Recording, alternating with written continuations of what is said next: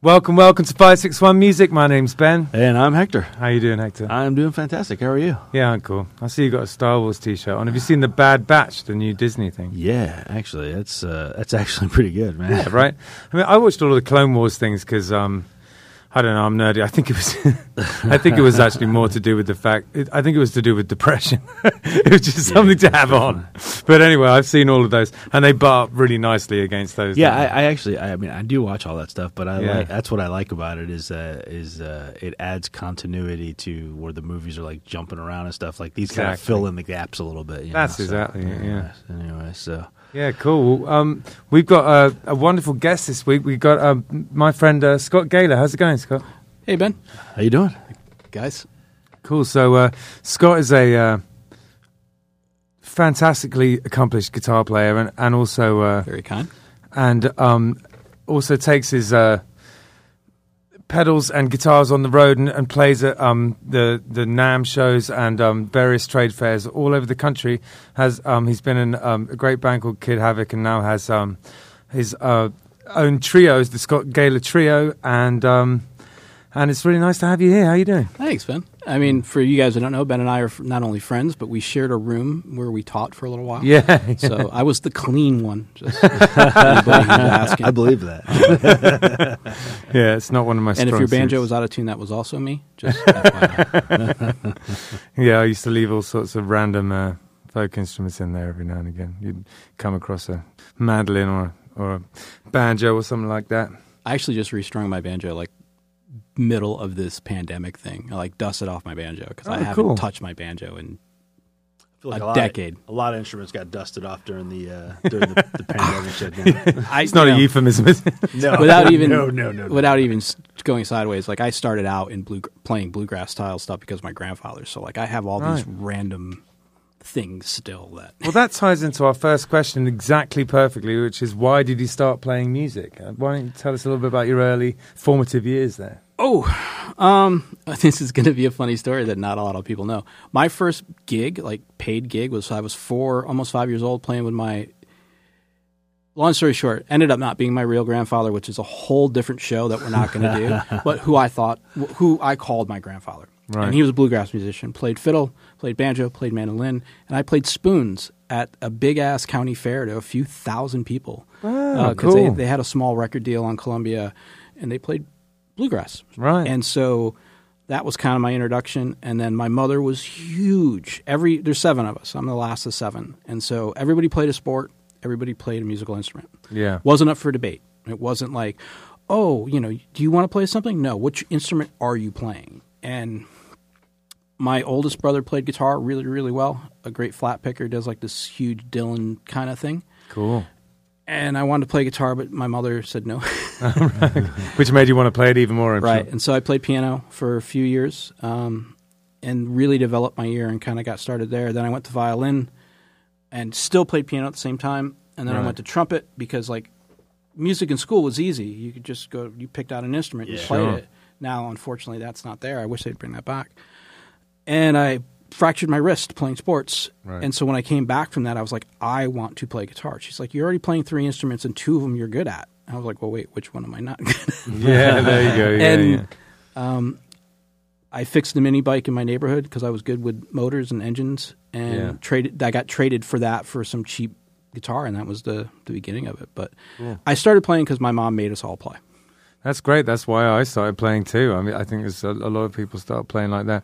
Yeah. My mum was on me early on. She was a musician. I had folk musicians in the family too, and got started up early. Did you? It's it's funny. I don't come from a musical family or anything like that. But yeah, first grade, I was in a private school and flyer came home that said, you know, come to the library at XYZ day on, you know, whatever time, and if you want to join the band and pick out an instrument. And my parents, you know, as poor as we were at the time, dragged me in there, and there was this array of instruments, and the band instructor was like, you know, there's a trumpet, there's a clarinet. He gave a little demo on each one, and then he pulled up the alto saxophone, and I was like, that one. But see, that's the great thing. Like, it didn't matter financially or otherwise. Like, anybody could get into music then.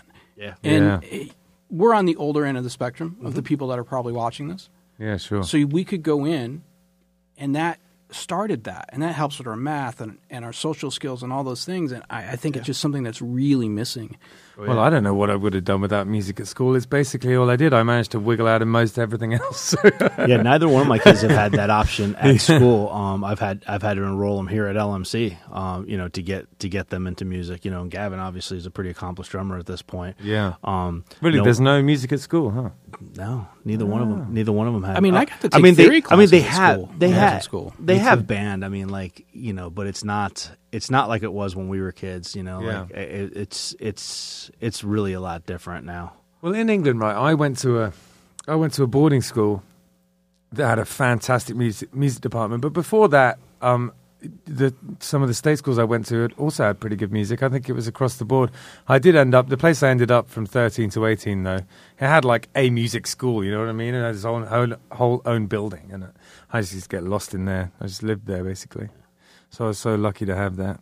What early musical influence did you have in terms of what were you listening to when you were a young scamp, like, you know, up to like 10 years old, you know? I mean, there was everything in the house. Like, right. Sundays, I'm half Irish, half Italian. Yeah. So Sundays was all about family. You know, we went to church. Of course, yeah. Talk about church. All the Catholic stuff. Yeah, I mean, the church from the Irish side and forget it, like too much church. But then we had the dinner, but music played all day. Sunday music played all day. And it was Frank Sinatra and Kenny Rogers and whatever was coming out of my brothers and sisters' rooms. And so I was luckily exposed to all this amazing stuff early on and not even knowing it. Like, I got the hand-me-down record player, like the white plastic record player with the crappy matching white headphones. Yeah. And we had albums, hundreds of them. And I would just put them on. And I was surprisingly a really shy, timid kid. Right. So putting a set of headphones on and listening to music was amazing to me. It doesn't surprise me that, and not because you come off as shy, but most of the people that we have on, the musicians that we have on, yeah, are kind of a little introverted at heart, you know? Oh, well, yeah. Yeah, music's been an escape for them, so. Oh, and I grew up in a little tiny town, so anything you did got magnified, so it was easier just not to do anything. I know what that's like. You know? I grew up in a village, and honestly, yeah, exactly. Anything you do, you put a penny in the pond, there's a ripple effect across the whole thing. Well, you know, I mean, I've got a very uncommon last name, particularly in the States. There's 250 Gaylor families in the United States. Really? That's it. And most of them live in Saratoga. Right. And so there's only 3 Scott Gaylors in the entire world. Wow. I can't fuck up. Right, yeah. He's definitely you. Do you know what I mean? And, like, you know, there's my dad. Well, my dad passed, but prior to that, you know. So there was a lot of weight that got carried with that. Was your father Scott Gaylor as well? My father was Earl. I'm also Earl Scott. Okay.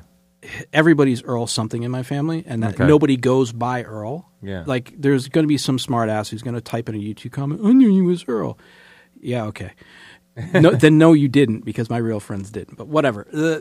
It's a long – well, you're from England. You know how the surname thing works. And yeah. If I got called Earl Scott, I was in trouble, man. Oh, yeah. Absolutely. Or just Earl was even worse. That means, like, I was just going to – my ass was getting kicked. Like, there was no – Oh, wow. I come from a Cuban family, so if your full name was called out – oh, you better either run or, you know, yes, ma'am, yes, sir. Yeah, no. And, you know, my brother was an amazing baseball player and got drafted, and that's a pretty big shadow in that town. Like, it was an interesting thing. That's a big shadow in any of the town. Well, yeah. And then, you know, my pop's owning the biggest bar in the town. And, like, there's a lot that goes with all that. Yeah. And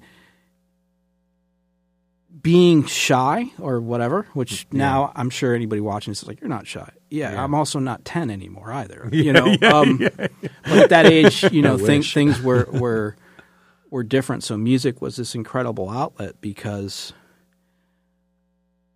I mean, not to be braggadocious, but I was really good. Yeah, and I was really good young. So it was like it was easy to fuel when you. Every time you set a plateau and you keep going through the plateaus, it gets more and more and more exciting. And you know, it was really, really a cool thing to do. And like going back to like what was I listening to? Everything. Like, I'll tell you a great story. I'm 10 or 11 and I'm racing BMX bikes. That's my other passion when I was little. Right. And we had to drive out of town because Saratoga's tiny, so we had to drive to a different town, Clifton Park, to race. And my brother would drive me because he was older. Right. and his buddy Kevin and him are high as a kite. Sorry, Mom. Driving me in the station wagon because obviously I've got my bikes and I'm going to practice. Yeah. And my brother's bragging to Kevin, oh, man, he's playing guitar now. You got to hear him. You can play Doors. You can play Little Hendrix. And Kevin's like, yeah, you know, that's great. Have you heard this yet? And he pulls out Van Halen 1. Yeah. I was like, no. And it's an 8-track, boys and girls. I don't know if you all know what that is, okay, but it's like this thing. He puts it in, he puts out Eruption. And it's a good 35-minute drive, right? I mean, it's a drive to practice. And I listened to it like 10 times. Like I couldn't. And I remember getting on the track, and if you've ever raced BMX, you deck up and you're into balance. And I couldn't focus. Like all I wanted to do was go home and try to figure out what was going on. Wow, yeah, cool. And I remember going to my guitar lessons like 2 days later and going to my teacher, hey, I want to learn how to do this. And he's like, yeah, so do I. Yeah. And that was the beginning of saying – and then right after that, I saw Joe Perry and Aerosmith with the original lineup, second row at a little place in Saratoga. I was like, okay, this – there's something here. That's what like, I want to do this. I'm not sure how. I don't know how any of this works, but I want to do this. I had a whole separate question about Van Halen, but seeing as you brought him up, I may as well ask. Like, I know that he's, you know, that he meant a lot to you just because of the amount of. I mean, after him passing, you know, you were just flooding social media with pictures and stories and stuff like that, and. Yeah, can you tell us a little bit about the effect that Van Halen's had on your guitar playing and how you feel about him? I mean, you got to understand, he wasn't just a guitar player. Yeah. So there's like the big three to me, big four technically. And you can say them by one name. You know, there's Yngwie, there's Eddie, and there's Jimmy. The guys that absolutely changed what we do. And then on the acoustic side, you've got Michael Hedges. You've got Leo Kottke. You know, there's you have that. But for me... that particular thing, like 10 years old, that's making me want to tap and do that whole thing in the tone. But he shuffled. He had rhythm. Yeah, It wasn't this straight driving thing. Yeah. And it wasn't just kind of like neoclassical. Yeah, exactly. No, and I mean, you got to understand, a 10-year-old doesn't know what a shuffle is. Yeah, do you know what I mean? Like, and I'm playing classical piano. Like, there's no shuffle in classical piano. Like, so this blew everything open, and it was a power trio. Yeah. And you listen to that first record in headphones, and it's like guitar player, bass and drums, no bullshit, just guys playing. And I chased that. Every band I put together, I chased that. I wasn't trying to be Van Halen. Well, yeah, in the beginning I was, but later on it wasn't so much even that. It was just that groove and that bounce. Yeah. And it was about that rhythm. And his stuff is really hard to play, and it's not really hard to play. It just depends. But it wasn't about that. But he was he was the next chapter. You had Jimi Hendrix, who changed it for all of us, from tone to how we approach things to being flamboyant to breaking the race thing, everything. Like, the man changed everything. Yeah. And then Eddie changed it. And from someone who played, you know, I played in Hollywood. I played in New York City. I played all over the U.S. in that era playing that kind of music. To me, what made a guitar player good or bad was how good the rhythm playing was. Anybody can play lead. Come on. We've got kids. We've got 11-year-old kids shredding. Nobody, okay, great. Shuffle. What? Okay. Yeah, that was what Eddie was. And I had a chance, man, and I still kick myself in the ass. I was in another band that was signed to an indie, like a mid-sized indie. And we were backstage, and Eddie was there, and I was off chasing other things. Sure. And our manager came back and he gave me a pick. So I had one of Eddie's real picks. Yeah. But I didn't get a chance to meet him at that point. And so that sucked. But I've seen him a bunch. Get so far, yeah. Well, it's one of those things you think that it's going to happen. And then every NAMM show he's there. And every NAMM show somebody threatens to bring him over so I can meet him. And it never happens. But, yeah, man, it was just such a powerful... I stopped playing cover tunes at like 17. Like, I never chased that. Like, I stopped learning other people's stuff at around 17 because I was already playing in bands and touring, and I thought if I keep learning other people's stuff, it's going to creep into my songwriting. Yeah, yeah. But Eddie was like one of the only things that I still constantly listen to, and I still have it. I took a Hondo guitar neck off some, you know, shitty guitar, and literally before, like, now there's this thing called a shred neck, but I took strings, took the ball ends, took it to the where the butt of the guitar met, and I hammered in nails, wrapped the string around, and so I could tune it so I could run legato and tap in the van. tap on the bus or tap in whatever, so I could practice. And that's all Ed, man. That's all. And the other thing too, think about there's a one pickup guitar on that wall. Yeah, that didn't happen before him. Yeah, there would be no. I'm a Floyd Rose endorser. One of the coolest moments I ever had early on. There's that picture of me in between Eddie Van Halen and Prince on the Floyd Rose site. Yeah. I was so proud of that. Like, I sent that to my mom. Man. I'm in between these two. Now they put it in all alphabetical order.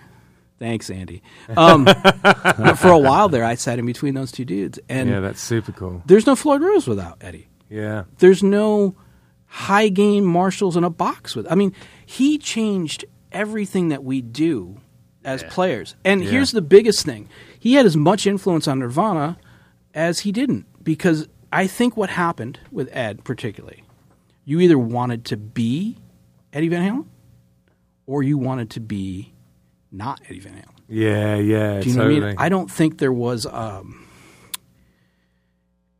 don't think you can say that about other players. Yeah. Like the Yngwie thing Yngwie sits in a different category. For technical like players, specialist, like, people are like, oh, that's amazing.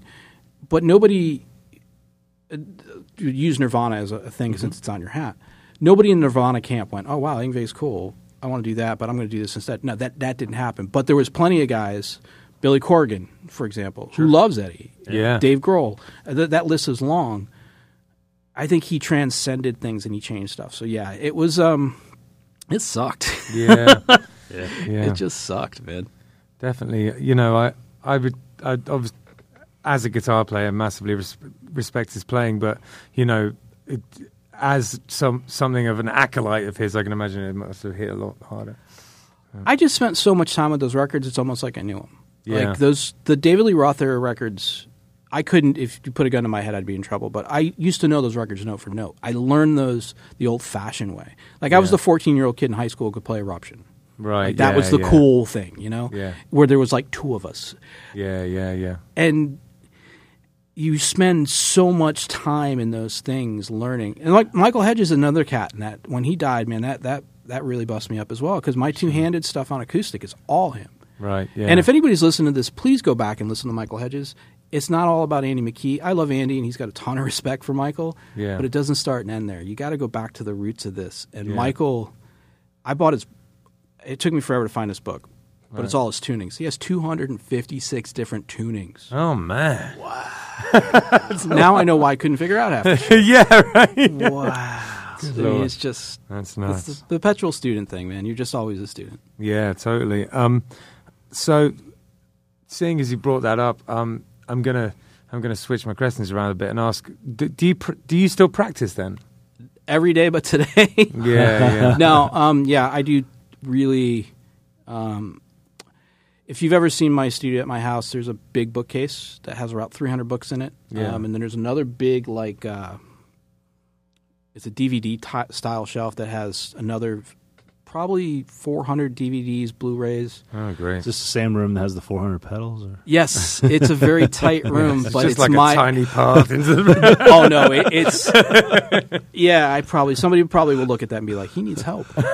Right. I feel like there's an electronics version of Hoarders in your future. No, absolutely. You know, I just always think I can learn from somebody. Sure. And even if I only get one thing, like I still take lessons. I'm going to kick with that right now, and I'd hit you up a couple of times. Oh, you did too. Yeah.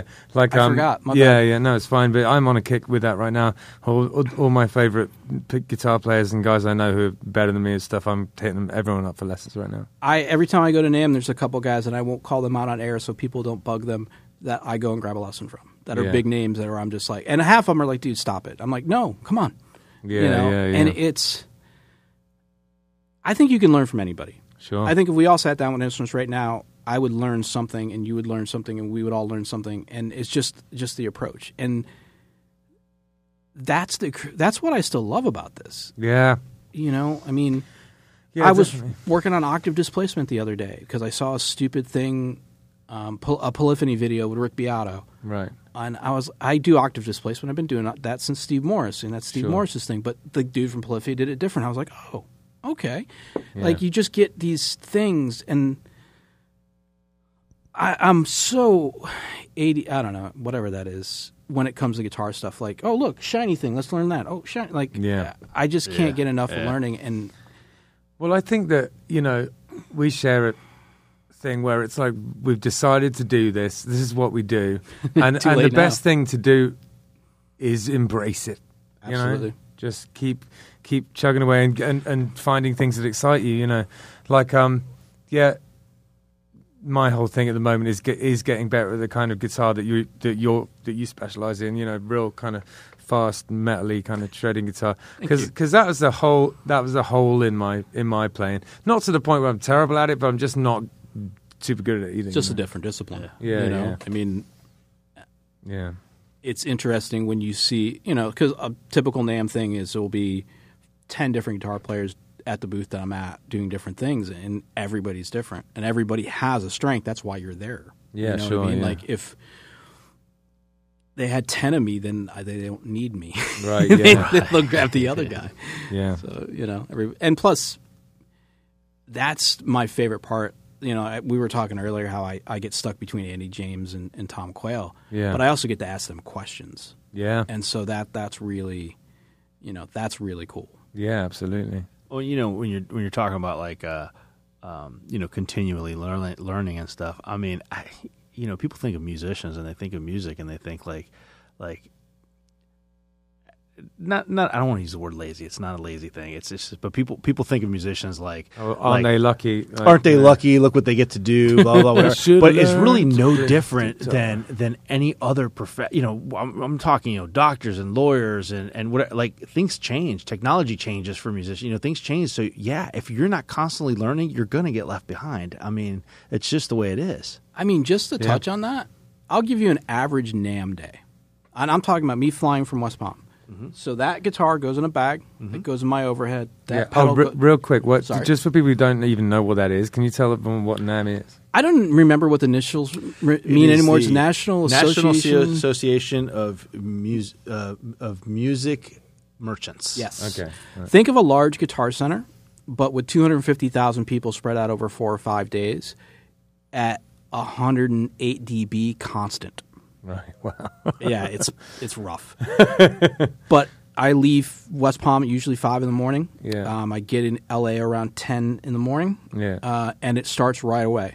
Like, we drop bags at hotel, and we're usually there 2 or 3 days beforehand to set stage. Yeah. We are putting on a show. Remember, this is more than just me wanking through pedals. Yeah. So we have to learn the show.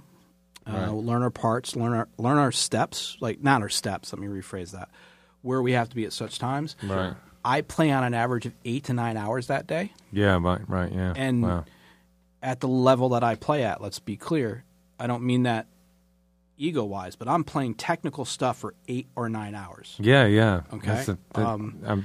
Then you have dinners, after stuff, then you have morning stuff. Like, 2 years ago, I got to do this cool thing with Yoshi. Yoshi got inducted into the Boss, basically their Hall of Fame. Yeah. And I had to play background improv music behind him during the introduction. Yoshi's the CEO, right? He is Boss. He is Boss, right. So imagine, Scott, by the way, we need you to come do this, and it's all improv. What? But, and that isn't out yet. So I got that handed to me when I arrived at my – matter of fact, it was sitting in my hotel. Like, here, learn how to use this in a few hours. Right, yeah. I mean, so, you know, a lot of people are like, oh, man, that NAMM gig must be easy. That's so cool. It's so easy. No, by day 4, man, you are done. You are toast. Yeah, sure. And so then usually we don't fly out till the day after the last day. Like, that Monday is usually just like a couple hours of chill and a quick meeting of what has to be accomplished when we get back and reviews. And then you fly back in. But there isn't, like, people like, oh, so what did you see at the show? Nothing. I saw the booth. Right. In the hotel room. Right. Oh, Busman's holiday like that. Exactly. Yeah. That's honestly, like, you know, what touring is too. You know, touring's the best and the worst. Yeah, because you go to all these places and you get to be like, you know, anyone ever mentions any city in the world, you'd be like, oh, yeah, I've been there. But the truth is, you've been to, like, a dark club there in the middle of the night, and to, like, all the gas stations on the way to there. Yeah.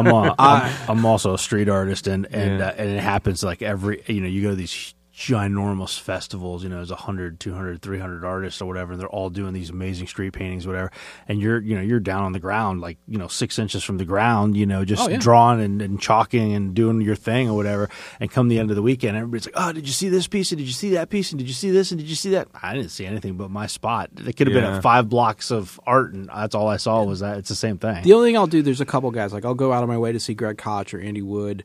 Right. If they're not playing anywhere, like there's a few guys I'll go out of my way to see. Yeah. Yeah. But past that, man, the last thing you want to do after 8 hours of 110 dB is hear more 110 dB. Yeah. Sure. But yeah, man, people don't realize that. Or like if I do a store tour, I fly into a city, we rent a car, then I drive the rest of the state. So if there's 10 stores in that state, we're driving that.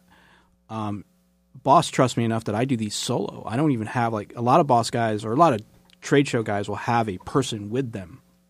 I don't take a person because I can actually hate the word sell, but I can sell the gear as well, so they don't need to send an extra person.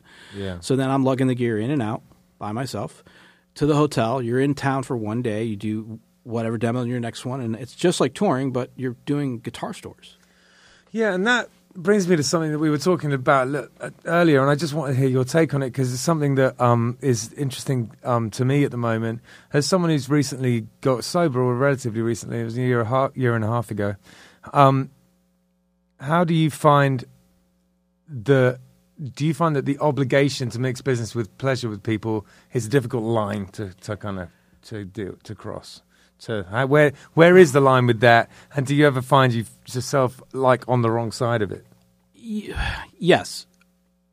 Short answer is yes. Long answer is it depends on the situation. Right, yeah. So if I'm out with someone big and it is cultural, accepted to have a drink with them, or it's insulting to not have a drink with them, then absolutely we'll have a drink. I try to take care of my body. I mean, it doesn't look it, I guess. But what I do is physical playing. Right. Yeah. I mean, I could barely. I was trying not to move up there when I was playing. Yeah. But it doesn't work for me. So sure. I'm a ball of energy the entire time I play, and it doesn't matter if it's 8 hours or 8 minutes. Yeah. And so going out and just getting shit hammered, and then have to be up at 8 to go play for 8 hours just doesn't work. Yeah, I'm not cut for that anymore. And I lived hard for a couple years from 17 to say 25 because all I did was tour. Yeah, yeah. And hardcore tour, like vans, cars, like ugly touring. Yeah, sure. But you're 25. You don't care. Like, exactly. I remember just being able to sleep on the floor of the van and just just leaping out of the van, and just being like, all right, what are we doing? To this day, what's my next? Wife can't understand how I can sleep at a drop of a hat. Yeah. I'm like, because you take sleep where you can get it. Right? And now it's like I'm spoiled. I fly. I get nice flights. I get beautiful hotel rooms. It's world-class food. Like, but I earn that. In fairness. But personally, when I was in my 30s is when I kind of didn't give up drinking, but decided, okay, I need to pace this a little bit. I need to change this up. And especially with my family's history of things, it was better to... Oh, on the side of kind of... Yeah. And I mean, there's two versions of me drunk. One is really nice and friendly. Other side is going to beat the shit out of you. Right, and there's no middle, unfortunately. Right. And so, I lost a good friend a couple of years ago. One of my best friend. Because he never got out of life. Yeah. So when I got out of life, he never got out of life. And yeah. I think that there's a band, local Irish band. They were called the Lynch Mob, and they were really good. And one of the guys, Keith, was one of the original members of Killbillies, and out of his band, two of those guys, and they're like. I'm 40. They're all around sort of 10 years older than me. Two of them are dead, and it's just because, and that's not from doing any kind of crazy outlandish thing. That's just from living the life in inverted commas and not stopping living the life at some point. Yeah. That's it. Well, I mean, that's when you're in this as long as we are in this, because there's two types of people in what we do. There's either lifers who we don't have any other choice. Yeah. We're not going to go. Yeah, I tried to trick myself into working at Guitar Center. I've tried to trick myself into doing other things. Yeah. I'm a guitar player at the end of the day. Yeah. And part of it is that let's face it, that life is fun. Let's not pretend that it isn't. Oh, no, absolutely. I mean, it's fantastic. Yeah. That's why they make movies about it. That's why, you know, I mean, but there's a point, like what we were talking about earlier too. For those who know me from being in Union Jack when I was in New York City, I'm not 120 pounds with spiked out blonde hair and wearing incredibly tight clothing that shows you what birth I am. Like, you change and evolve, and I think that comes with it. Now, you know, when we did the reunion tour 2008, 2009 or whatever, I still – but those were short runs, and I knew I was off the leash, and I had Chris to make sure I got where I was supposed to be. And, I personally – like, I don't drink at home. I don't I social drink at best now. Right. I think is probably the best way to put it. Yeah, and that's, to be honest with you, that's, you know, it's great if you have the opportunity to be able to do that as a person, you know. Unfortunately, that wasn't really an option for me. I just had to stop. But it's interesting to hear other people's takes on it, and also, you know, not in a kind of, because this isn't a recovery conversation, because you're not in recovery. It's just like, how did you deal with it? You know what I mean? And you've dealt with it in a way which is very sensible, and it worked, you know, seems to have worked out. Yeah. You. But you still did have to kind of, you know, confront it in some degree. I think waking up and having a beer with eggs is a problem. Yeah. Yeah, yeah. Let's be honest, you know, or when you're on the road, it's different. You know, you wake up at 3:00. You go to sound check at 5:00. You have your first beer at 5:30. Yeah. Second beer at 6:00. You have a couple to get loose. Oh, there's 2,000 people there tonight. All right, cool. Let's have a shot. Congratulations. And that cycle just keeps going. Yeah. I'm also I'm a yes person in so many ways. Like, if someone wants to have a drink with me, I can't. It's almost my obligation to say yes, or it was.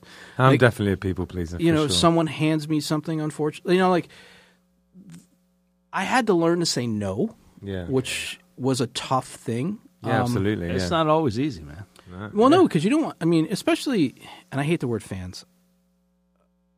Someone comes up and they've paid money to see you. Yeah, audience. And they're excited and they want to share a drink with you or a moment with you. I feel like a dick if I say no. Yeah. But at the same time, this whole not wanting to die thing made me being diabetic also is kind of a key factor in... Yeah. Oh, by the way, for anybody who asks, it's diabetic from birth, not because I put on weight, so y'all kiss my ass. Unlike me, who is diabetic from putting on weight. Fair enough. So I've so far dodged that bullet, but you know. I'm not... it's a family. It's as much family as my name. Right, gotcha. Me? Yeah, so when you write your music, do you have a... do you have a process that you use? Do you have any? Is it like, you know, a lot of people go, oh well, I'm just interested in your process. Do you have one? I really don't. Yeah. I wish I could tell you I did, because this is something that's come up a lot over the years. Because I wrote all the music in Kid Havoc, I wrote all the music in Scrooge. When I joined Remington, I went and rewrote everything. Right. The only band I didn't write in was Union Jack. I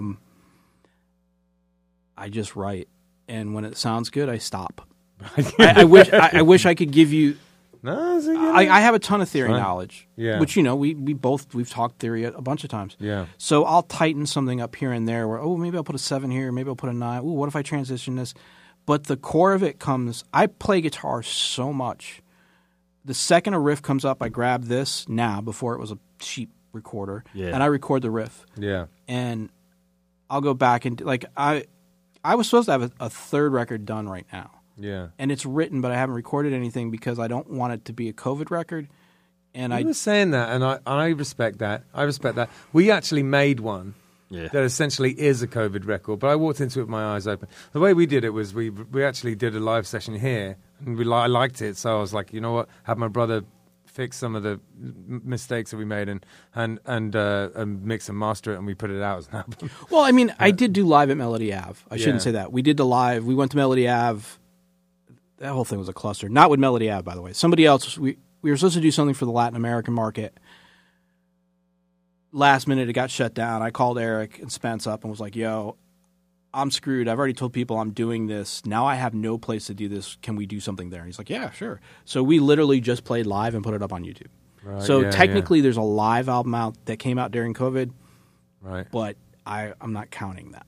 Yeah, no, I get it. And I understand why. It's you know, it was a weird time. And like, what a great time to just sort of sit on material anyway. It's not like you can't just, you know, you can release it whenever. Well, like, I was supposed to play Summer NAMM, which is July, but now no one's going to Summer NAMM. It went from 4 days to 2 days. None of my endorsers or sponsors or anybody's going. Really? So I'm not going. And okay, so this usually comes up, so I'll just get it out of the way now. I get paid to go to NAMM. Like, I don't do NAMM for free.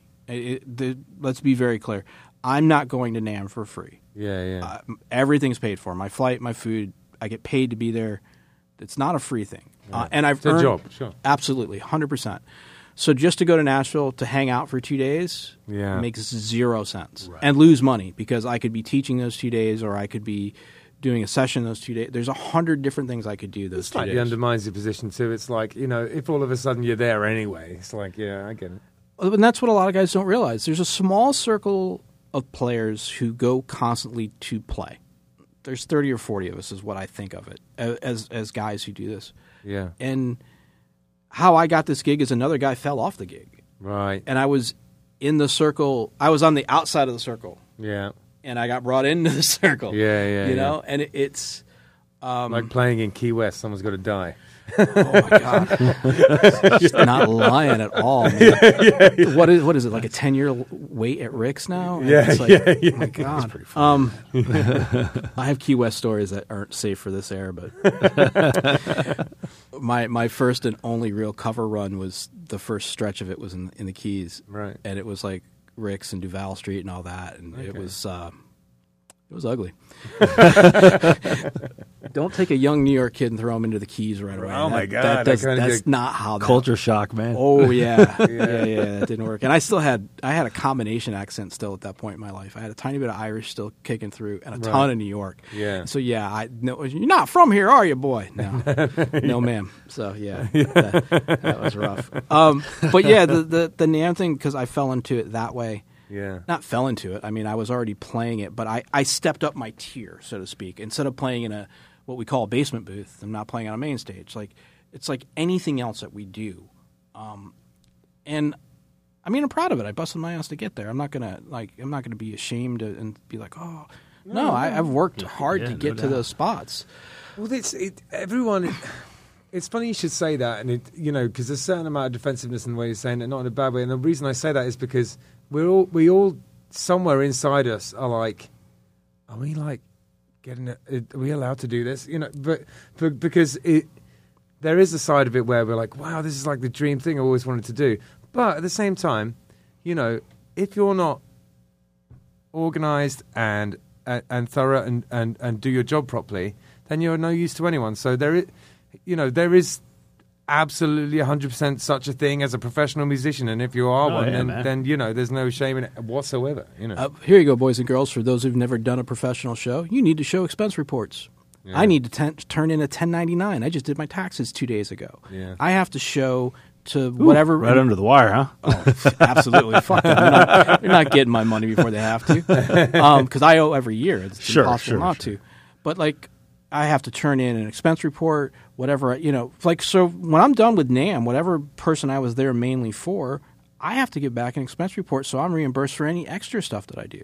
Yeah. And then I have, that's the word professional. We're not playing some local bar for 30 people and you're getting cash and a bar tab. Yeah. And that doesn't make you not professional. Please, I'm not making fun of those guys or disrespecting those guys. Yeah.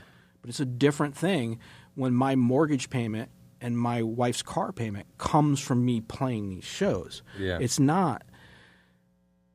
And it's also with talking about local gigs like that, there's two ways you can go about that as well. You can literally just drink your way through them and run yourself into the ground, or you can run it like you're trying to make money, and you can make a modest amount of those nights. Yeah, there's ways where you owe the bar at the end of the night instead of getting a paycheck. The amount of times I've drunk more than I've made, and I hate to admit it, but it's happened. Well, I mean, I guess why I'm defensive in that statement is I get so many And I don't know if it's a Florida thing or not. I'm not from here, and I make that clear a lot. Neither am I. It's okay. And I've been trying to get out of here for 10 years, and I just keep getting sucked back in here. It's like quicksand. It's like you get somebody will ask you this question, and it's how they ask it. Well, how do you get to do that? Or how did you get to do that? Right. Like all of a sudden, I'm not talented enough. It's like, motherfucker, I've been in every major guitar magazine since I was 17 years old. Yeah. I've toured the United States hundreds of times. Like, like, no, I didn't fall into this. Yeah, yeah. And this isn't like, I'm sure somebody's going to tear me apart in the comment section, but I've worked really hard to get to these points. Yeah. And I don't run around being like, hey, you see this magazine I was in? Right. You know, you walk into my house, they're hanging on a wall because I'm proud of them. You should be proud of them. You know, I mean, they don't realize, like, everybody thinks you can go get a record deal. When I put out my instrumental record and Malleable signed on and Tom, you know, did the co-production, and everybody's like, oh, that's cool, I'm going to put a record out too. Really? You think that's how that works? Yeah. Like, it's amazing to me the internet arrogance of it that all of a sudden, you know. Everyone, there's this level playing field. But, I mean, the truth is it isn't one. And you know, and good stuff is still recognized. It's, you know, it's more confusing on a superficial level. But, you know, go one stage deeper than that, and it's obvious what's really going on. Yeah. Oh, yeah. I mean, this the first record I did, Technicolor Monochrome, I got an Editor's Choice Award. Right. And I was ecstatic about that. Yeah. You know, I don't think music deserves awards. Let's be clear. I don't think there's a best of anything. Yeah, tell me about it. All of those. Like, I have a pet peeve with like talent shows, like Grammys and stuff. Like, well, talent shows in particular, like American Idol, stuff like that. It's like there could be a winner, like a music winner. Well, like I don't get it. I mean, I suppose there are, in certain respects, people can do things better than other people, but the end result, the music that comes out, you know, it's subjective in my opinion. Yeah, but you know, I mean, that's like saying who makes the best fish sandwich. Exactly. Well, I don't like tartar sauce. Do you? Exactly. So you know what I mean? Like, who makes better ice cream? Yeah, exactly. And granted, okay, again, there'll be somebody who, yeah, exactly. There'll be somebody who, oh, it's just a dumb question. And I get killed for this all the time because I was in Guitar Wars, which was in 1989. 7,000 guitar players entered. I finished fourth. Wow. Okay, I was in Guitarmageddon for Guitar Center in 2004. I don't remember what year. 2004 was what I saw online. Yeah. Oh, okay. Yeah. Thank you.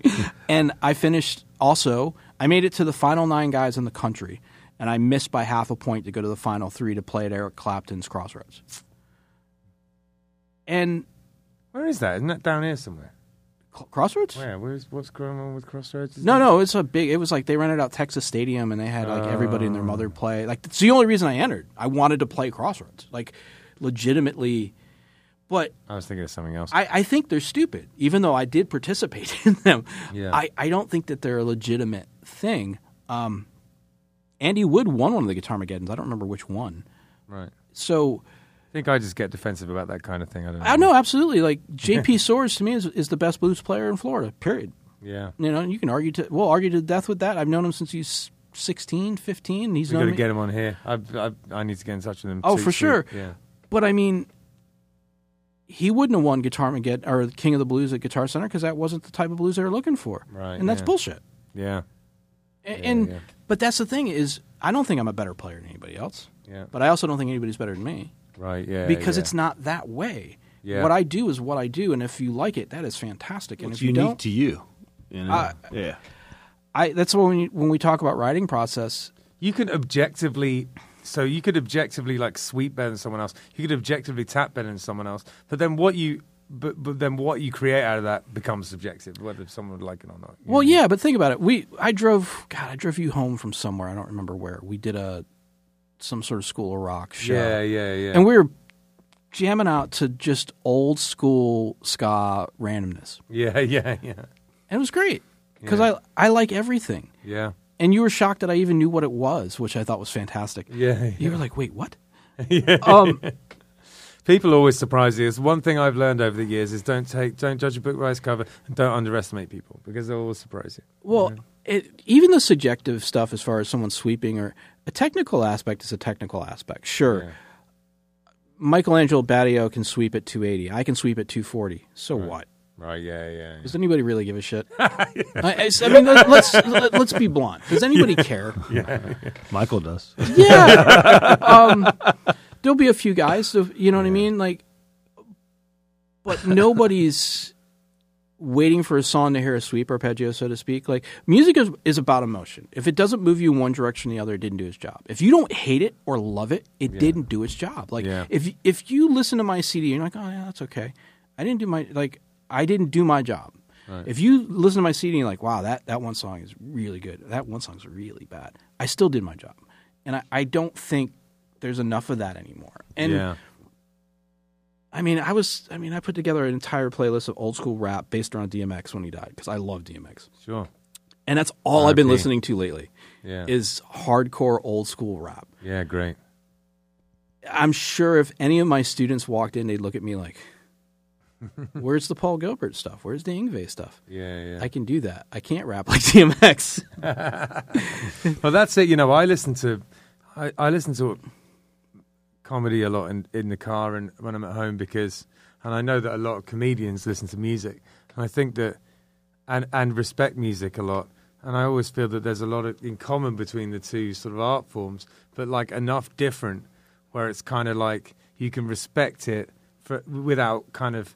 You can I can enjoy comedy without trying to pick apart why it's funny. Oh, absolutely. I have a hard time listening to music without trying to pick it apart in my head. You know, like, that's why I don't listen to shred music. Yeah, unless it's like a friend. Yeah. Like a friend of mine will send me something that I know and be like, "What do you think? Oh, this is really cool." But I won't put on. Like Yngwie has a new record out. I'll probably listen to it once. Maybe. Yeah. Well, actually, to be honest with you, the first song was terrible. Sorry, Yngwie, it was horrible. Stop singing. Just stop fucking singing.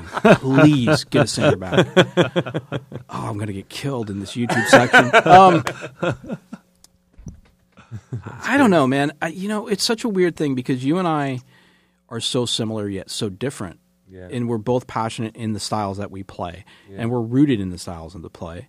Yeah. And we look like the styles that we play, but we love everything. Yeah. Like you and I could easily both sit down and play a bluegrass tune. We could both sit down and play a metal tune. Yeah. And neither one of us would think twice about it. Yeah. And I think that's getting lost currently where people are very much I'm a metal guy. I'm a blues guy. I'm a neo-soul guy. Neo-soul. It's not that I don't like neo-soul. I just hate the fact that basic funk, soft funk has now become neo soul. No, it's not. This is nothing new. Yeah, you know, and like you look at, there's so many. You know, that really did my head in. I'm not trying to do that. Really grinds my gears. But the what's it like? Now dance music it used to be called dance music, and now they've decided it has to be this. Like 3-letter thing. Well, I can't even remember what it is right now. EDM. Why has it got to be EDM all of a sudden? Well, it's funny too. I spent years and years and years setting up raves, going around Europe and the UK, doing crazy stuff like playing drum and bass and techno to like in fields at 7 a.m, and now like all of a sudden it's called EDM. I don't know about that. That noise. The best part for me is I'm a beta tester. That's one of my other jobs is I beta test pedals for companies. Right. Yeah. Tell us a bit about that. That must be very interesting. Yeah. I mean, I get sent pedals before they even technically exist. Sometimes they're just raw form. And I'm also very computer literate, so I get the software and I play with stuff until everybody kind of finds like a happy medium. But EDM is what Eventide calls their new editor. Right. It's the Eventide device manager. Oh, that's clever. But so the first time they said EDM, I chuckled. That's quite clever. And they were like, what's so funny? I'm like, dance music? Neo-soul? You've got a guy on your crew for Neo Soul, and he's giggling because that's exactly why he named it. No, that's really funny. That's pretty funny. The beta test stuff is really cool. But that was a beta test piece. I do stuff with. I actually by NDA, I can't really tell you the companies, but I do it with a lot of different people. Sure. And I get a box in the mail. Most of the time, it's blank. Like it's just a shell, and then we go through the paces and. We talk about it, fix this, fix that. I actually have some presets and probably a dozen different pedals on the market, which is really cool. Yeah. but I can't ever. It's like kind of being in the CIA. Like you can't tell people about it. That's cool. My grandfather used to kill us. Yeah, we just can't be with tapes on and things that can get me in trouble. Do you ever have to like? I've got some friends that are software engineers and stuff, and sometimes when they're testing software for whatever companies they're working for, like their sole purpose is to break the software so that they can find the flaws. I was going to ask if that's like if you like go into it with the frame of mind of what can I do to screw this up so that I can point out the flaws and they can fix them. Give it to me for 10 minutes. I'm sure. No, like literally, Ben will break it for you. One of the companies, like one of the things, because I have pretty much every power supply on the market, I'm supposed to try to fry it. I'm supposed to do all the stuff that the customer is probably going to do that they shouldn't do, but they don't know any better. Yeah. I mean, that makes sense. Yeah. I'm not even exaggerating. I get 200 or 300 emails a week via social medias of, hey, what about this pedal? Hey, what do I do with this? Hey, what do I do with that? Yeah. And a lot of it is common, and the mistakes are common. Like, I fried my pedal. Why? You used the wrong power supply. Like. Yeah. These are all things. That's such a disheartening little whiff of like burn smell. I've done that before. You know it. Unplug it and plug it back in. You know it's over. Like as soon as you, you know it's done. There's no recovering. Yeah. But yeah, that's my gig. Like I can talk about the Eventide stuff because I went on YouTube and did a whole thing with them about it. So it's not I can't talk about it. But some of the other companies, it's all still very. Sure. Oh, gosh, that's cool, man. Yeah, my awesome. My grandfather used to. He was involved in like kind of weapons testing just after World War II, and there was no doubt about it that his foam was tapped. Like they used to hear the click come on. My mum was like a real campaign for nuclear disarmament kind of hippie, and so they were kind of hot because they were worried, my mum was going to start leaking secrets or something. It's kind of like that. I literally, like yesterday, I set this up over my shoulder, and I have the new Mac M1, and I have a regular Mac. And the idea was, will the software work on both machines? And like I shoot a video for them so that it goes to their corporate office, and they troubleshoot if I have problems. And it's just so that the product hits the market. Right, yeah. And they know that I also choose. I'm a gearhead. I love this stuff. I love creating sounds. I love creating soundscapes. I love making things sound better. But I also am not a snob. Like I can play everything I want through that, which I know is sacrilegious to people. Like, oh my God, you can. That's a modeler. Can you? I mean, if you haven't actually seen me physically live, but if I played you my big boogie rig and I played you that, you're not going to be able to tell the difference in a room with us here. Yeah, sure. Absolutely. Sure. You know what? This is a good juncture, actually. Why don't you play us something on it? Cool. Yeah. All right. Let's do it.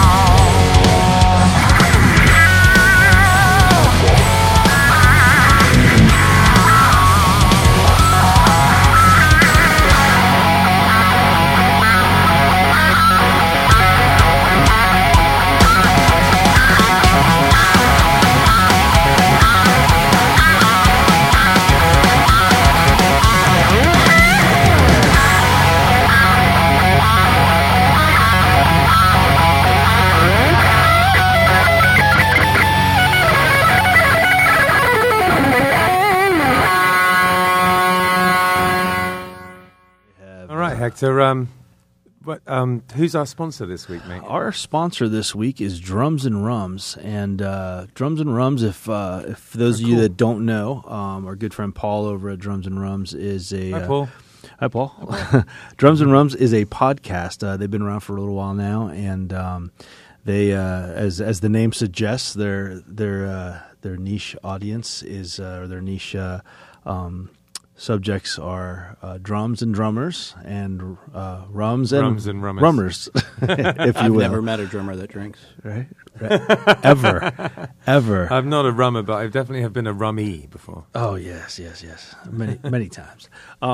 So we want to thank Paul for sponsoring this episode. And one of the big reasons he wanted to sponsor this particular episode is that he wanted us to talk about an event he has coming up this Saturday. So he's actually going to be doing a live it's not a live broadcast, but it's a live recording of his podcast. Okay. He's going to have on, his guest is going to be Doc Brown, and Doc Brown is the owner of Really Bad Rum. Cool. So that is this Saturday.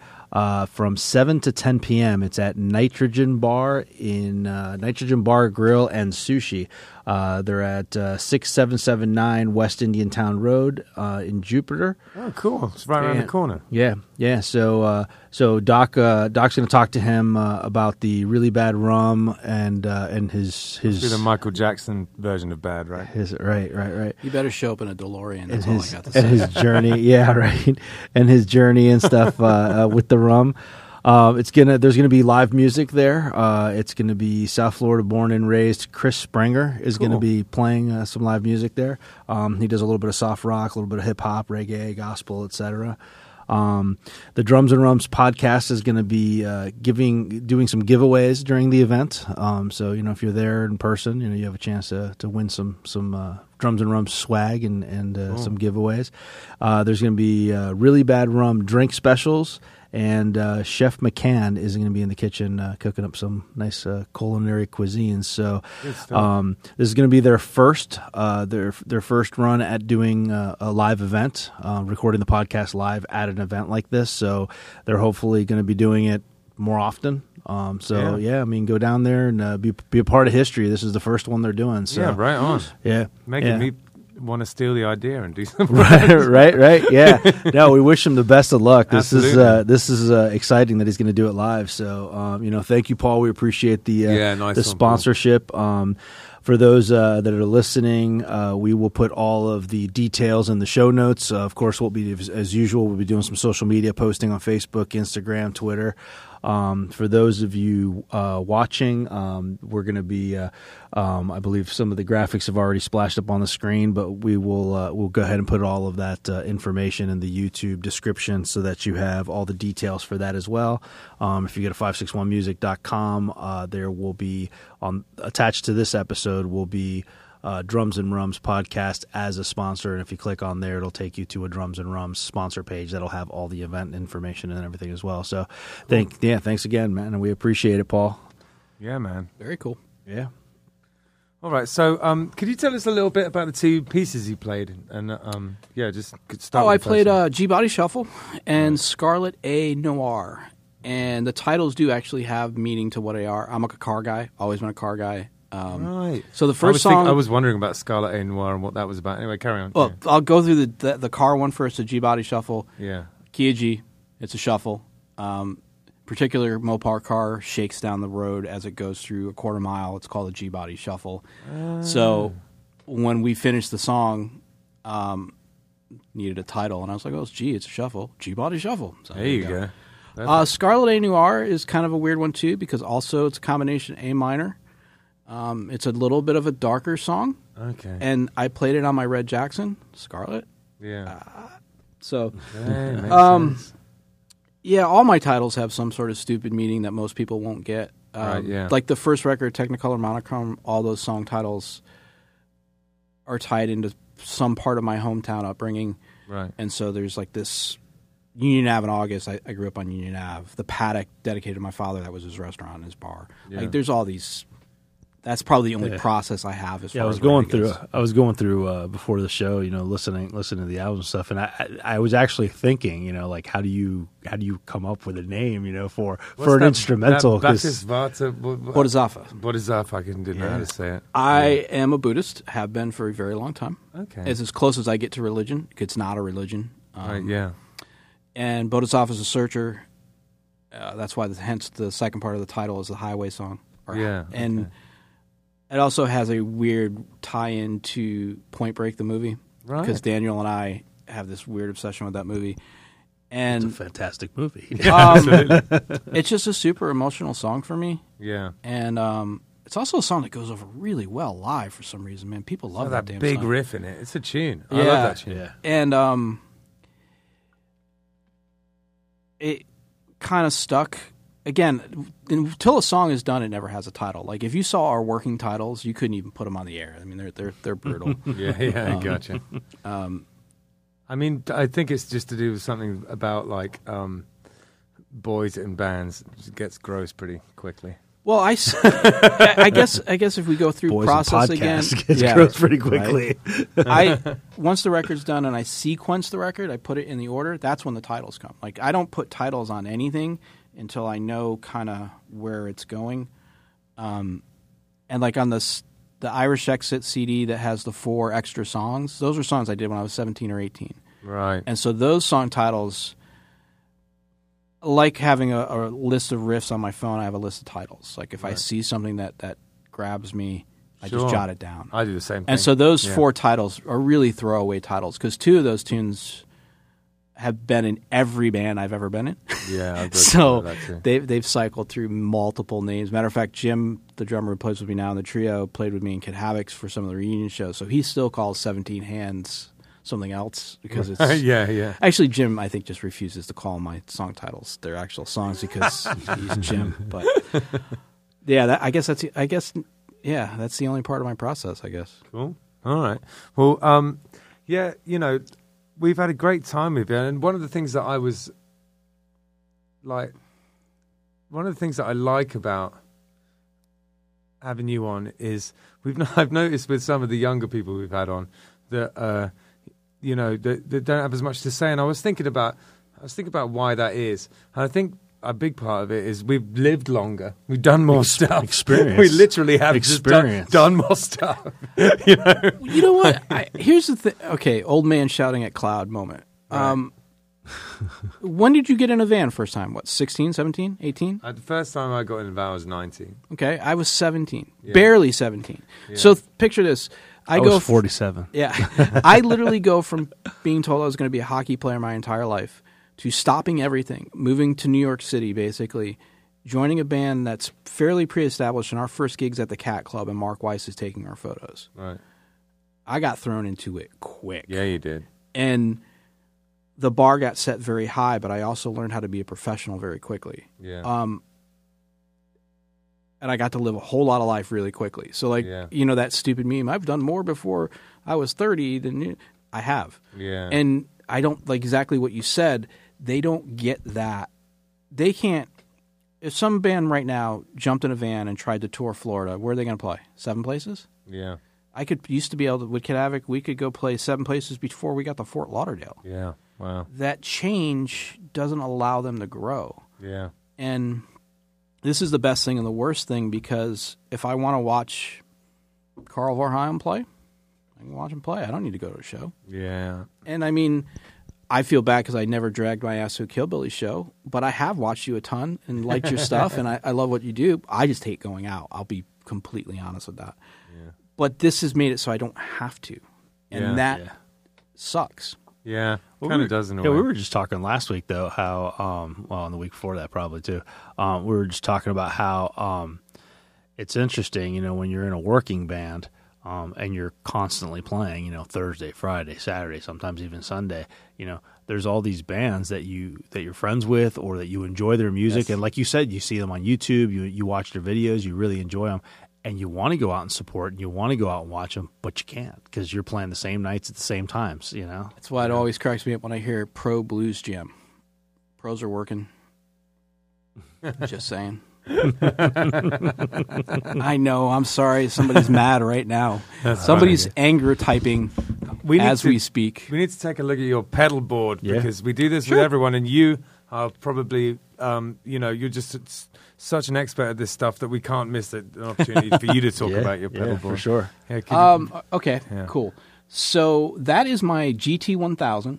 That is one of the very, very early versions. My sticker is only on there, surprisingly enough, because Andy James was using one at the same show I was, so we wouldn't get ours confused. Right. And because we have different presets in them. Sure. And you can't really tell, but I spilled an entire bottle of red nail polish, which is a whole different story on there. But if you go through there, I wouldn't know that story. Where it says DS1 isn't really a DS1. That is a Tube Screamer-style pedal. Right. There's a delay on there. That delay is actually two SDE 3000 split. So one is a quarter note, one is an eighth note. Sure. Set at two different tempos, 436. Stereo? Yes. Yeah. So 436 and 320. Right. And they're based on the SDE 3000s. The phaser is based on a Phase 90, but I EQ'd out the hump, so it doesn't have that volume drop. Yeah, okay. The octave is a combination of an OC2 and a poly, so I get kind of the best of both worlds. I get that growl of the old Boss OC2, but I get the poly. The air, so to speak, AIRD setting is actually IR of my rig. So that's basically a Mark II Boogie with a 412, mic'd with a 57, and a 421 slightly off axis, back approximately 4 millimeters for the nerds. Yeah. And it's an even blend, so it's about 60 degrees on both sides, even mix. And it is based to a 412 slant, not a 412 bottom. Right. And then the wah is what they call a fat wah. I actually got to meet the guy who invented the wah. Cool. Yeah, it was at a Boss thing. It was super cool. And so that's based on his original wah design. Oh, wow. And the overall EQ output is just I have found that EQ setting I use works pretty much everywhere because I've used this on big stages, little stages, all over. Yeah. And they're all clones of pedals that I really have. So I've been able to A-B them and mimic my thing. I can run this with a 4-cable method. Again, for the nerds out there, you'll really appreciate it. I can turn off the airs and the IRs and just make it a pedal board. Yeah. I can go into pedal board mode, which basically just makes it stomp boxes. Sure. And it's under 10 pounds, so the airlines love me. How does it, I don't know if you're biased or not, but how do you feel it stacks up next to the Helix? I had a Helix. Yeah. I had that. Did not have a Kemper, but I've had an Axe FX. I like that the best. Right. And not because it's free and not because I'm with Boss. Honestly, if I call the guys up at Line 6, I can get one of those for free too. Right. I just like this. I like what that can do. Now, let's be honest. I'm using my sounds. I mean, it's my rig in there. And you can do the same thing. I'm going to buy Quad Cortex when it comes out, when it gets easier to get. I don't have to get on a waiting list because I played it and I liked it. But I've yet to have anything kind of knock that off the hill. Okay. And, I mean, you see it. You saw it up close. It's beat up. I mean, it's got some miles. The airlines haven't been nice to it. Yeah. And that's the other part I like about it is it's never let me down, period. Well, that's one of the things I've always liked about Boss. But, I sound like I'm working for him right now, but I'm definitely not. I wish I was. Rugged, but one of the things I've always loved about Boss stuff is the durability. And does it translate to this multi-effects? Have you found it being to be durable? Yeah. I mean, I've had that since I got it prior to it coming out, so I want to say 2015. Oh, right. 16 maybe. Okay, great, yeah. So now we're 6 years in. Yeah, give or take, and it's been probably 30, 40 flights, 60 or 70 music stores easily. Yeah, I've used it on tons of. I've done sessions with it, man. I've been late because I'll do a session where they're getting a DI signal anyway, so it doesn't matter what I give them. They just want a DI, and they're going to mic it the way they want to mic it. So I'll just play that, and then give them a DI of me DI and that. And it works. Yeah, and honestly, there's a great video of me from NAMM, and somebody was like, oh, man, I mean, your tone sounds great. And there's a Friedman behind me, Friedman amp. And everybody's like, man, that Friedman's awesome. I wasn't playing that. I was playing that. Right, yeah. And people will argue with me to this day because it belonged to Cece. It's not Cece. Her name's Courtney. I always call her Cece. Courtney from the Iron Maidens. It was her personal Friedman behind me because she was doing stuff for Boss also with the tube amp expander. So she brought her own head. And so that's sitting behind me, and people thought I was playing her amp. Okay. And it's not. I played that. I mean, you can tell because there's a big sticker on the pedal. Yeah. Like if you look closely at the video. But you know, you were talking earlier with us about you can actually do stuff with that pedal through your phone. Like there's an app, and you can get in there and you can make changes and do my anything. App or my iPad. I always take my laptop to trade shows so I can get in and change. So last trade show, I didn't bring that pedal. I didn't want to be bothered. So I just borrowed one when I got there. I hooked up my laptop, downloaded all my sounds in, and I was done. Yeah, and it took me 10 minutes. That's awesome. Absolutely awesome. Matter of fact, that's what I did last night because I have not played NAMM style. That sounds really weird. In a minute. So I had to go in and make sure my sounds were in there because I constantly change.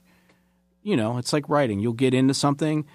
And that last thing I was screwing around with, the clean stuff, I just wrote that the other night. I was like, oh, let's see how many delays I can add. Oh, yeah, cool. And that's the other thing, too. If you remember the old Bob Bradshaw racks, these crazy huge refrigerator things guys had in the 80s, that's what that does now. The Helix does the same thing, the Quad Cortex. All these guys do this. The one thing that doesn't have is capture. Like, it can't capture tones. Like, if you want to do an IR on your own, you have to do that on your own and then import it in. Right. The Quad Cortex will capture, and so will the Kemper. Kemper just feels weird to me. Right. Sorry, Kemper guys, don't hate me. It doesn't feel – when I dig in, I don't feel like I'm digging in. Like, it just doesn't feel right. I don't know, man. I've kicked the shit out of that thing. Yeah. And it's still there. It's good to know. You know, like I've got just so many pedals rattling around, and at some point – for me, it's going to be getting a multi-effects, but I mean, I just have a particularly kind of well, you have a lot going unique on situation. So it's like I've had to make this weird Frankenstein setup where I have like a box on my acoustic and everything. Yeah, but it works real good, so maybe I just shouldn't mess with it. Well, that's the big thing. My touring rack for Kid Havoc is an 8-space sus rack. It's still built, and I still used it all the way up to 2010. I still have it. I had it from 1991 till then. I never had a problem with it. I would upgrade it, you know, this wire or that wire, but it worked. I've gone back and forth from pedals to racks to different things over the years. The only reason I ever went to rack gear to begin with was just convenience. If you saw that, I hit a patch. I had the things I needed, and I was done. Yeah. Like I didn't have to – there was no tap dancing where – when I went to racks, I didn't have to do that. It was the first time having a big MIDI device, and I could hit one sound because I want to run around. I want to entertain people. Right, I don't want to stand at a board. Yeah, I mean, you're going to dig the board I'm putting together now, which has the 2 Chase Bliss automaton pedals on it. So it has the preamp and the reverb.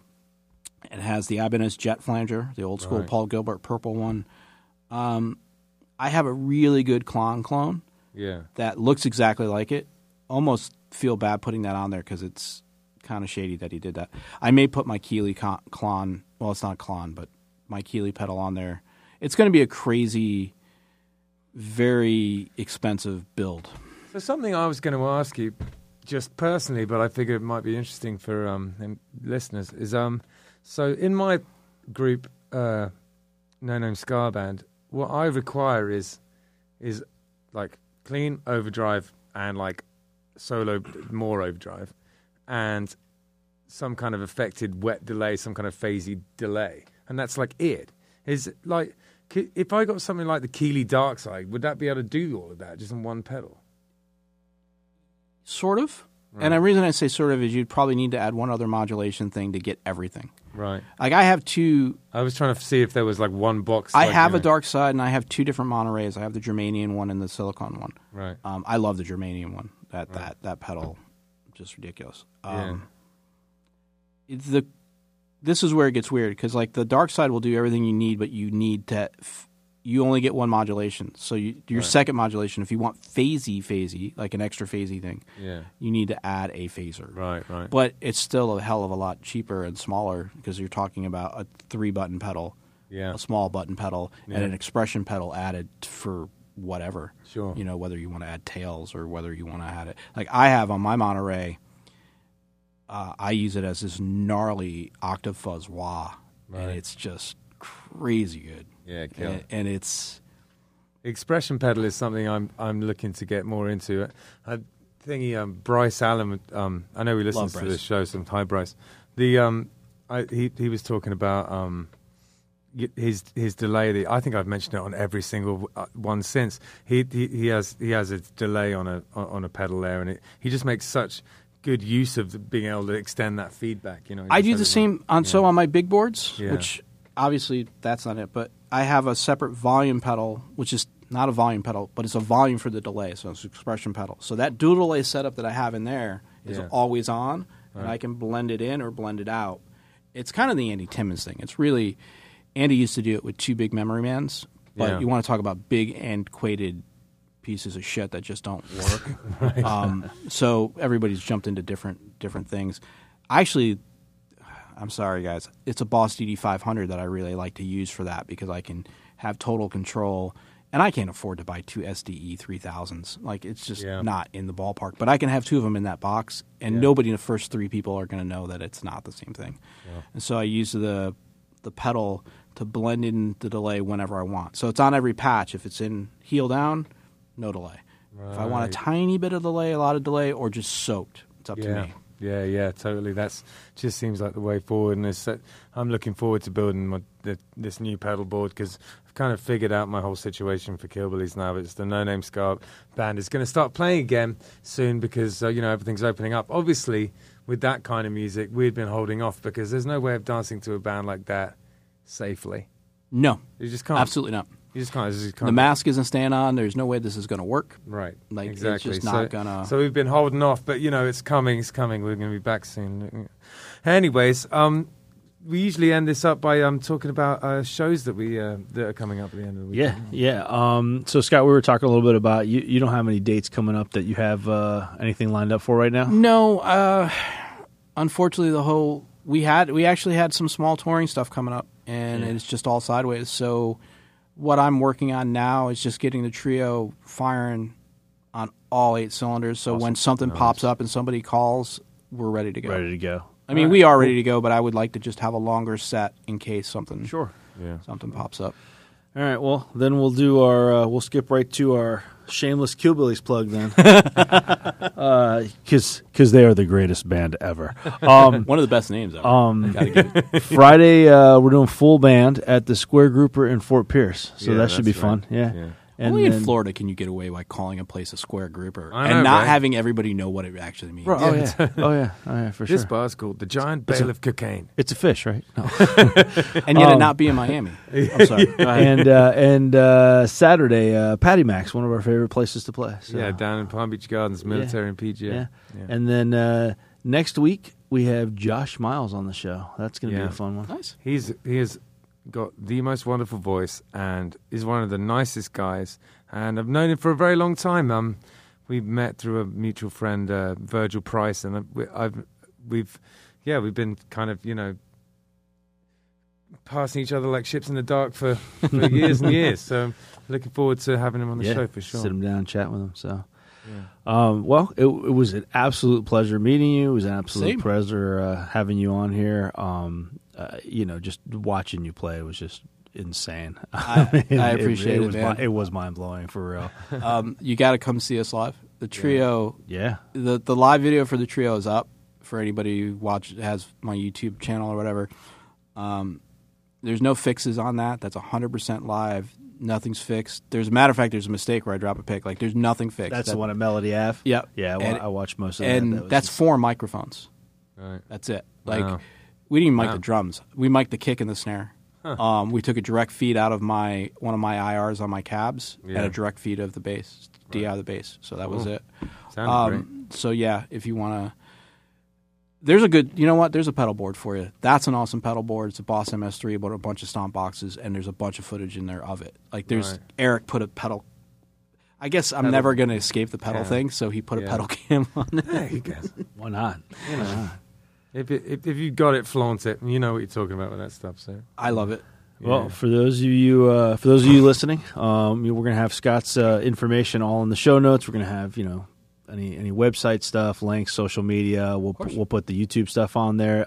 Definitely check out that Melody Ave video. That, like I said, I watched probably 9/10 of it, and it was pretty mind blowing, man. It was pretty insane. Yeah, absolutely. I've seen it. Yeah, it was so much fun too, man. They just moved, by the way. So Melody Ave just moved to a new place. Yeah, but that was such a cool vibe. I just didn't know. I don't really know anything about it, if I'm honest. I don't know how. But Spencer's a good dude. Plays Raised by Wolves, if I'm correct. Oh, yeah, yes. That's it. Yeah. Okay. And I've known Eric forever. Eric and I used to work together. And Eric's a great sound dude. And it just kind of fell into place. But it had such a cool vibe. Weird stage. Yeah, like, Raised by Wolves on here. Weird. Yeah, and Spencer's another one. Dude can play anything and everything. Dude's just monster. I have to say the one cool thing about down here is it's not like we have to look very far to find interesting musicians to interview. There's a lot of people. There's a lot of people to talk to. It's funny, coming out of the New York scene. Yeah. And, I mean, coming out of the New York scene when it was hot, when it was Living Color and Stanley Jordan. Yeah. And, you know, the Ramones still playing CBGBs and the whole glam scene that blew up and all that. It's interesting to see how good the musicians are in Florida and how good they are. Like, it's not I don't hate Florida because of the musician. You know what I mean? It's not that. But I could give you a whole list of other reasons, though. No, man. You know what? It's just me being crotchety. But, like, I mean, I used to see Stanley Jordan busk. Yeah. Think about that for a minute. Like, when I hadn't seen Vernon in years, and he came by the Boss booth. Yeah, I know. I'm dropping names. Stop it. But I saw a picture you posted. I got to talk to him. And I was like, I hadn't talked to him since I was a teenager. Yeah. I was like, remember me? Guy at the Cat Club? Ah! Like, that's what you were surrounded by. And I just wish – I hope kids or younger generation of players get a chance to live some of that somehow and understand, like, just all the greatness that you can absorb just by talking to a dude who's done something that you want to do. Yeah. And actually listening. Key phrase is actually listening. But – there's just so much of it. And like I said, like the history of South Florida musicians, whether it be I'll throw my old band in Scrooge or Raped Ape, like two completely different genres, but two really great bands. And now you got JP doing the blues thing. You know, JC, the drummer's, was off in Propane and doing other stuff. And, of course, you got Pooch. I mean, one of the best biotechnical friggin' tattooist on the planet. Yeah, for sure. So, sorry, I get nerdy with that. Pooch's artwork is in my CD, my first CD. Like, I tied in everybody that had anything to do with my musical career in that first CD. So, like, if you open the CD, I'm standing in front of one of his paintings doing my students called it, the Jesus Christ pose, but that wasn't what it was. So, sorry. Yeah, no worries. Awesome. I hope some of you, I know personally quite a few people who you teach guitar. So if you guys are listening, then hiya, how's it going? And all right, I guess that's it. Let's wrap it up. So thanks so much for coming, Scott. Nice. Thank you, brother. Thank you, man. Long overdue. Yeah, all right. Yeah, very good having you. Thanks. That was fun. Yeah. Take it by the seams. It's what we're doing. Come and check it out.